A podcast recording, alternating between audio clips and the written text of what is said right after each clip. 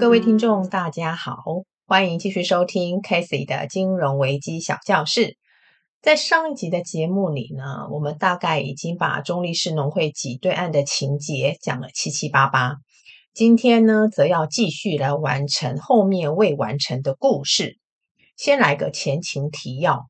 话说，八十四年九月二十号，媒体披露中立市农会总干事谢前生违法超贷，导致存户挤兑。由于挤兑人潮不断，加上中立市农会无法提供足额担保品，以至于无法顺利取得救援资金。此外，主管机关对于中立市农会后续处理完全没有明确的方向。这些因素均导致存户的信心大失。中立市农会信用部的存款规模虽然属于前段班，但是资产品质却是属于后段班，预放比率高达两位数字，净值严重不足。挤兑案爆发之后，看来看去都是一家应该立即退场的金融机构。到底应该如何解决中立市农会的困境呢？首先出场的并不是决策面，而是一场互相推诿的卸责大会。内政部跟财政部都认为对方应该出面解决，省政府则夹在两大主管机关之间，搞得里外不是人。最后拍板定案，内政部还是应该负责处理。接下来就需要找个替死鬼，看谁愿意出面接手这个烫手山芋。首先被点名的是桃园县农会，不过因为该农会誓死死守四行仓库，老子说不同意就是不同意，最后没办法，改由台湾省农会协调合并中立市农会，而这桩合并案距离中立市农会爆发挤兑的时点，已经整整过了一年以上。八十五年十一月五日。中立市农会正式走入历史。在进入本集故事之前呢，要先来说几件事。第一，省农会协调合并中立市农会，为啥要用协调合并这个词？依据内政部的说法是，省农会呢是中立市农会的上上级农会。基于适法性的考量，决定采用协调合并，而不是合并，以避免法令的争议。依当时的法规规定，农会分成四级，分别是乡农会、区农会、县市农会、省农会。主管机关虽然有权去命令区农会跟县市农会合并，但是就是没有规范跨过两级的部分来去合并。中立市农会属于区农会，最高组织则是省农会。换句话说，省农会呢是中立市农会的上上级机构，法律没有规范这种合并的态样。讲到这，你应该要明白，协调合并这个词就是专门为省农会合并中立市农会的解套做法。第二，现在你没有看到省农会，他跑到哪里去了？先说结论，省农会呢是在一百零二年的四月十八号并入中华民国农会，简称为全国农会。同样的，省农会信用部也一并改为中华民国农会信用部。此番的改制呢，跟农经法的修正有关。一百零一年一月，农经法修正，农会呢由原来的四级制改变为三级制。并且辅导省农会筹设全国农会。至于四级制为啥要改成三级制呢？嗯，老实说呢，那些陈腔滥调不讲也罢。省农会改制为全国农会的时候，它的名下其实也有一个省农会信用部，不过这个信用部已经不是原来的中立市农会信用部。原来的中立市农会信用部在九十年的时候，已经另外由金融重建基金处理，由台银盖瓜承受。省农会呢，把当时的中立市农会信用部丢给重建基金处理之后，再积极去申请新设一个信用部。这个愿望呢，是在九十五年九月实现，农委会核准同意。这里呢，我也顺带提一个事儿。民国九十年，金融重建基金总共处理了三十六家农渔会信用部，这些被处理的信用部自此从市场消失。曾经因为那些弊案所丢下来的烂摊子，随着金融重建基金花大钱弥平缺口之后，本来以为自此市场再无纷扰，大家安分过日，你高兴我也高兴，但是。这些被割掉信用部的农渔会，就在不久之后让信用部起死回生，而且不止一家。总计归纳，农经局对于这些已经被割掉信用部的农渔会，再次同意增设信用部的家数，总共有十四家，包括九十三年四月核准高雄县鸟松乡农会设立信用部。九十五年九月，核准台湾省农会、新竹县新丰乡农会、彰化县福兴乡农会、云林县林内乡农会、台南县七股乡农会、高雄县大树乡农会、屏东县屏东市农会及车城地区等八家重设信用部。九十六年六月，核准高雄市小港区农会、彰化县埔盐乡农会。台南县南化乡农会及高雄县六龟乡农会重设信用部。九十八年核准台中县神冈乡农会重设信用部。农经局相关的新闻稿表示，这些重设的信用部会采取严格的监理标准，不容许在经营失败的情形发生。总之，这些曾经被退场的信用部。再次华丽转身，但是同样的故事却不会发生在信用合作社身上。那些被退场的信合社，以及财政部持续要求信合社转型或者是合并的做法，至少我还看得到政策的态度。但是对于那些已经充斥过多信用部的未来政策发展方向，还有对于这些搞烂市场的信用部，为啥可以再次申请设立？农委会的态度是在哪里？老实说，我真的看不懂。不说了，我们进入第三部分：中立市农会挤兑案的后续影响。先来说说这个挤兑案为何要搞到一年以上？很简单，就是找不到部。也正因为如此，才让这个金融危机的案例恶名远播。至于后续政府为了促成省农会同意合并中立市农会。答应了很多条件，也开了很多先例。对省农会来说，这桩合并案根本就是政治考量，因此呢，也不认为自己开出这些条件是不合理的，反而认为自己很委屈，要吃下一个烂东西。至于政府单位，对于一个拖延一年没法提供存户提领现金的夸张行径的金融机构，竟然完全拿不出对策，也没有处罚。也提不出方案，只能说当时的政府已经自身难保。眼看好不容易终于露出一丝合并的曙光，说什么都得完成。这大概是我当时对于这件挤兑案的贴身观察。在这些合并的条件里，最委屈的应该要算是存款保险公司。依据当时存款保险公司的承保水准，金融机构开业六个月之后，存保公司才可以受理加入存款保险的申请，而且还要经过相关的审核程序才能核准加入。要知道，当时的存保制度还是采取自由投保，八十八年一月才改为强制投保。而当时的这套游戏规则，政府带头破坏，难怪当时媒体批评政府承持尽失。再来看看资金融通的乱象。省农会要合并中立市农会的另外一个要求，就是央行要同意提供九十亿元的低利资金。上一期节目有说到，央行的融通对象是银行，农会不是银行，所以这个事儿没得谈。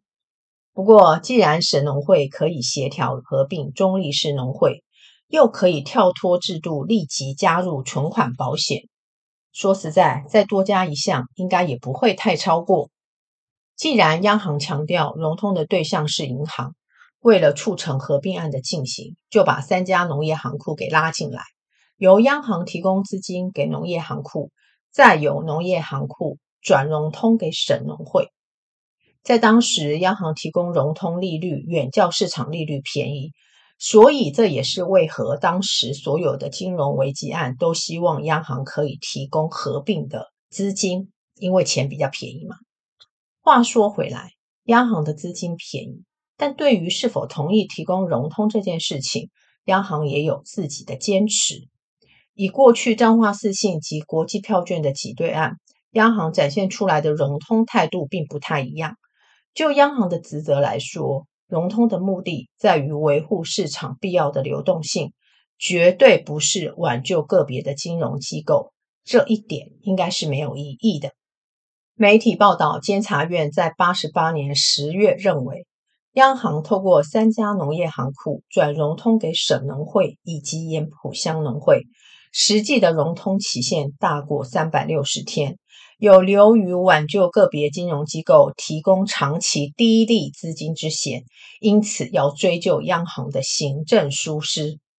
监察院追究责任，我想央行当时应该是吓疯了。不过呢，监察院这个举动，我认为比较倒霉的应该是三家农业行库。既然呢，监察院的话已经说出口，央行呢要继续提供融通的可行性不高。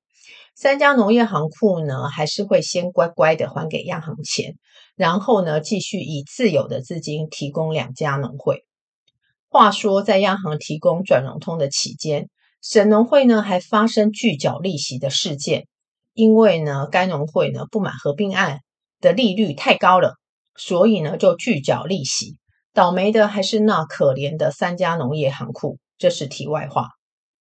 最后，我们来看协调合并这件事。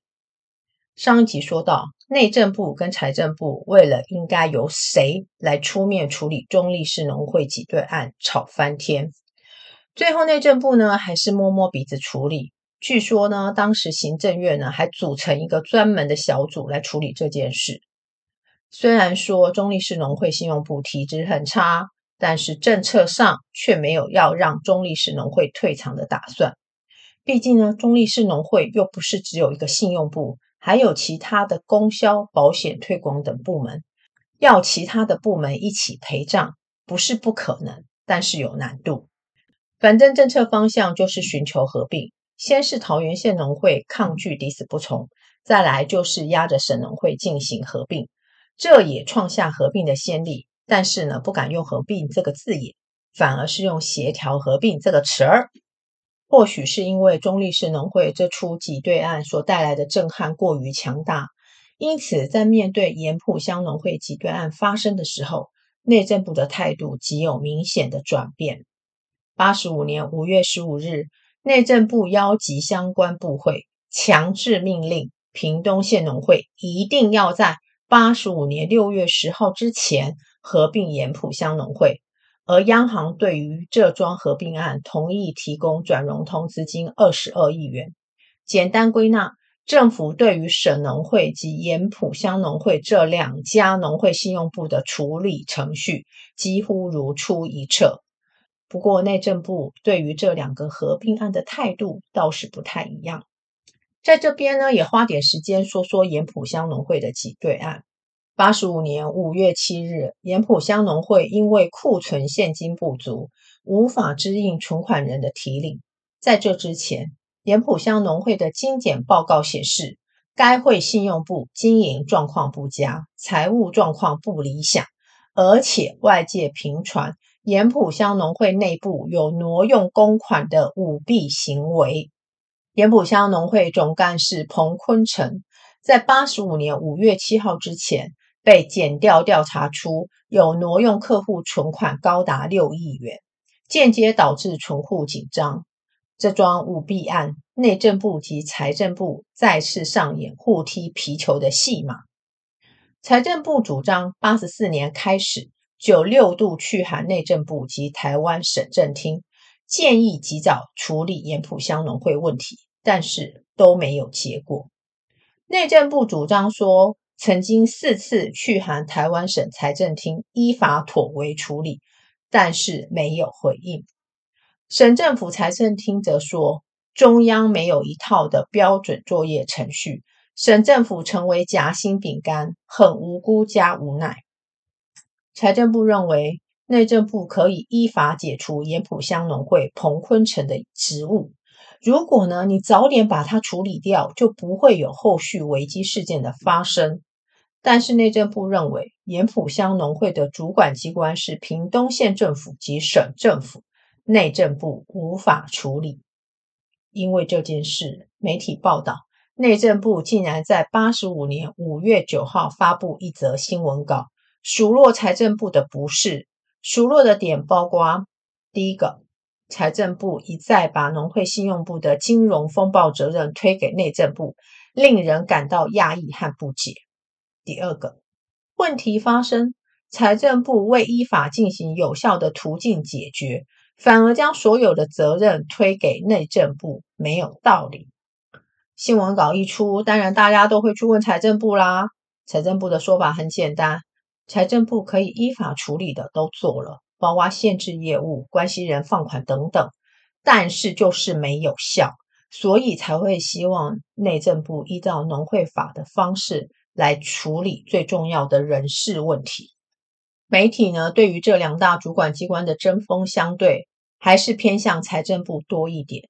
只能说内政部在意自己的委屈，但是面对问题没有下文，没有对策，这种反应是不是很像中二生？只能说内政部不尴尬，尴尬的就是别人。以上说的这些影响，其实都在凸显一件事：面对农会信用部的挤兑。法律架构的问题让政府在处理上无法拿出必杀武器，但是面对这些信用部体制不佳，到底应该如何退出市场呢？我相信各位一定可以给出答案。没错，那就是以设立金融重建基金的方式，将这些农会信用部补足资产负债缺口之后，再改由其他的金融机构盖瓜承受。九十年九月，本国银行总计承受了三十六家农渔会信用部。有关中立市农会挤兑案的处理程序，照例监察院也要出来表达一下自己的专业。监察院呢，在八十五年提出一个弹劾案，弹劾当时的桃园县县长刘邦友，主要的理由就是包庇中立市农会的超贷。依照当时的弹劾案文。金检单位有查出不法，财政部知道，跑去告诉内政部，内政部知道，再跑去告诉桃园县政府，但是呢，桃园县政府却不处理。虽然说知情不处理是该打屁股，不过对于中央两部会互相乱斗的局面，可以说法规制度不健全，也可以说是不想直接面对。所谓依法行政，在我的解读上，可能是另外一种保全自己的做法。毕竟要处理当时已经政经错乱的金融体制，可能必须先历经政治的洗礼，才有可能大政。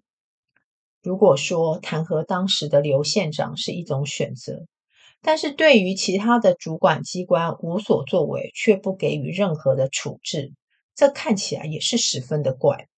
不过呢，这也吵出了两件事：第一个是农业金融必须单独立法。再来就是监理制度必须解决多头马车的问题。信用部出事，多半是跟总干事个人的行为操守有很大的关系。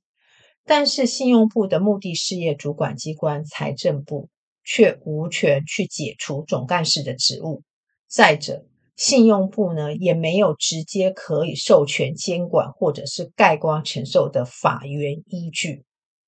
说穿了，财政部只能眼睁睁的看着祸起萧墙，但却又无能为力。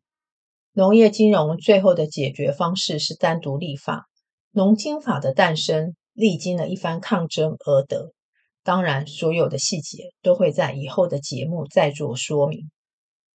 中立市农会挤兑案在自己接手处理的当下，因为年纪尚轻，很多的环节也不是很懂。大多数的处理方式都是依照主管大人的意思办理，比较鲜明的记忆反倒是开会这个桥段。处理这桩危机案，前前后后不知开了多少的会，我记得当时有某家的农业银行的长官私下跟我说：“中立四农会案开会有用吗？没用。要不要继续开？要。”这句话用来形容当时各个主管之间无奈的情绪，倒是十分到位。早期呢，在公卖局附近呢，养德大楼后面有一座小白宫，现在已经拆掉了。个小白宫呢，在当时可以说是所有金融危机事件最高指挥总部。据不负责任的消息指称，某位政府官员大佬拍桌说：“如果对于中立市农会合并案条件不同意的话，今天大家通通不要离开这张桌子。”我无法去印证当时这个八卦的真实性，但是我跟各位保证，所有相似的环节还是会在以后的岁月不厌其烦的一而再、再而三的粉墨登场。历史不会重复，但会发展的极为相似。好咯，今天的节目就到这。喜欢的话，请听众朋友们点赞和分享，并继续支持 Casey 的金融危机小教室。我们下期再见，拜拜。